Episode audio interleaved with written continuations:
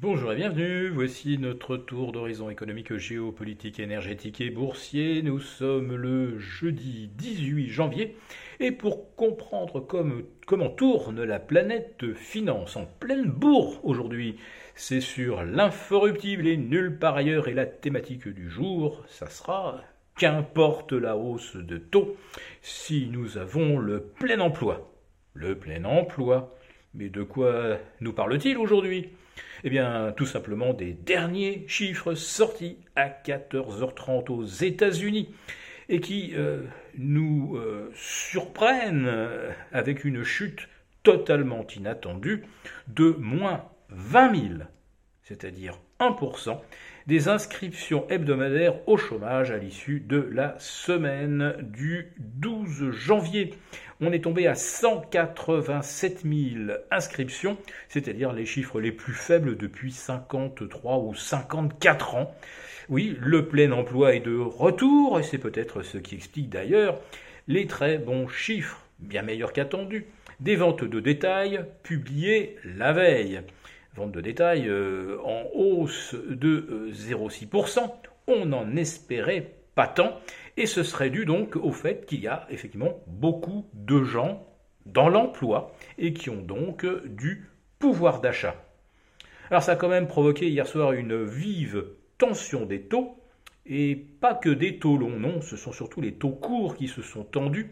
On a vu le 2 ans affiché jusqu'à 13 ou 14 points de plus euh, le 2 ans est remonté à 4,35 en séance.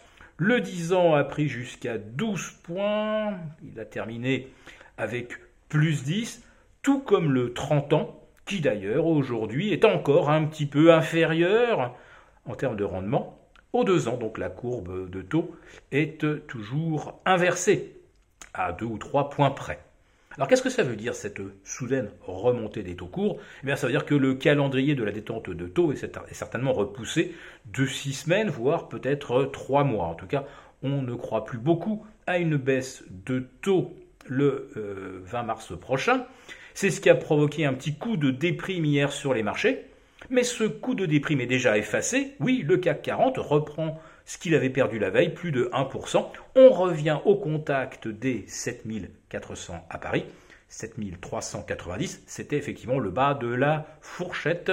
7390, 7470. Euh, On était enfermé là-dedans depuis le 2 janvier dernier. Eh bien, il semble qu'on va réintégrer ce corridor. Difficile donc aujourd'hui euh, de euh, un épisode de consolidation. On pensait hier avoir tous les éléments pour le faire. Forte tension des taux, cassure des 7004 sur le CAC, des 4440 sur l'Eurostox.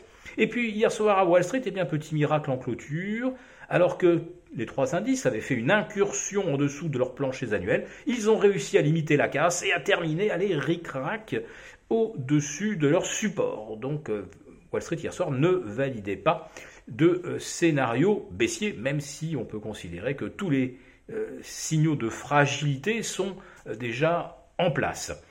Sans compter que le dollar est remonté assez nettement depuis 10 jours, preuve qu'il y a quand même un petit souci, une petite angoisse sous-jacente lié probablement au contexte géopolitique.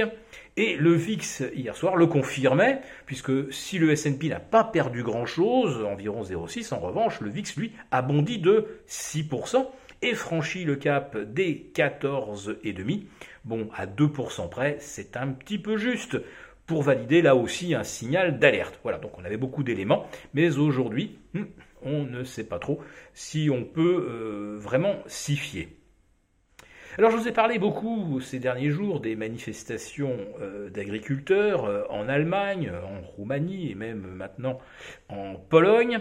Et je voulais vous faire part de cette déclaration euh, de Jojo Meta. Alors c'est pas un pseudo, non, non, c'est quand même la présidente du sommet du World Economic Forum qui se tient à Davos et qui nous a fait une déclaration qui confirme en tout point ce que je vous expose et ce que nos médias ne reprennent pas depuis maintenant euh, presque dix jours, à savoir euh, que le World, Economic Forum et, Bruxelles ont bien les agriculteurs et les pêcheurs dans leur collimateur pour cause d'écocide. Et oui, figurez-vous que les têtes pensantes du WEF voudraient euh, créer une, forme de euh, jurisprudence, de, législation euh, contraignante à l'intention ou pour punir les coupables d'un écocide. On reconnaît bien les génocides, on reconnaît les agressions contre les biens et les personnes, il y a tout un arsenal juridique, et puis rien contre ceux qui polluent la planète, qui déboisent, euh, qui consomment ou qui émettent trop de CO2, euh, qui répandent trop de pesticides, qui utilisent trop d'engrais. Et tout cela abîme la planète, affecte chacun d'entre nous, et donc les agriculteurs et les pêcheurs devraient être tenus responsables et être donc sanctionnés pour les atteintes graves qu'ils commettent en cultivant la nourriture que nous consommons ou en pêchant le poisson euh, dont nous avons euh, besoin.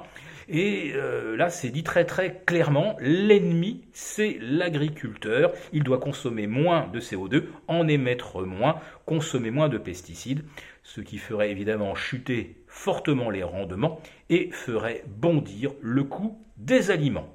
Mais voilà, euh, on peut de nouveau supposer que les recommandations du WEF seront certainement suivies des faits.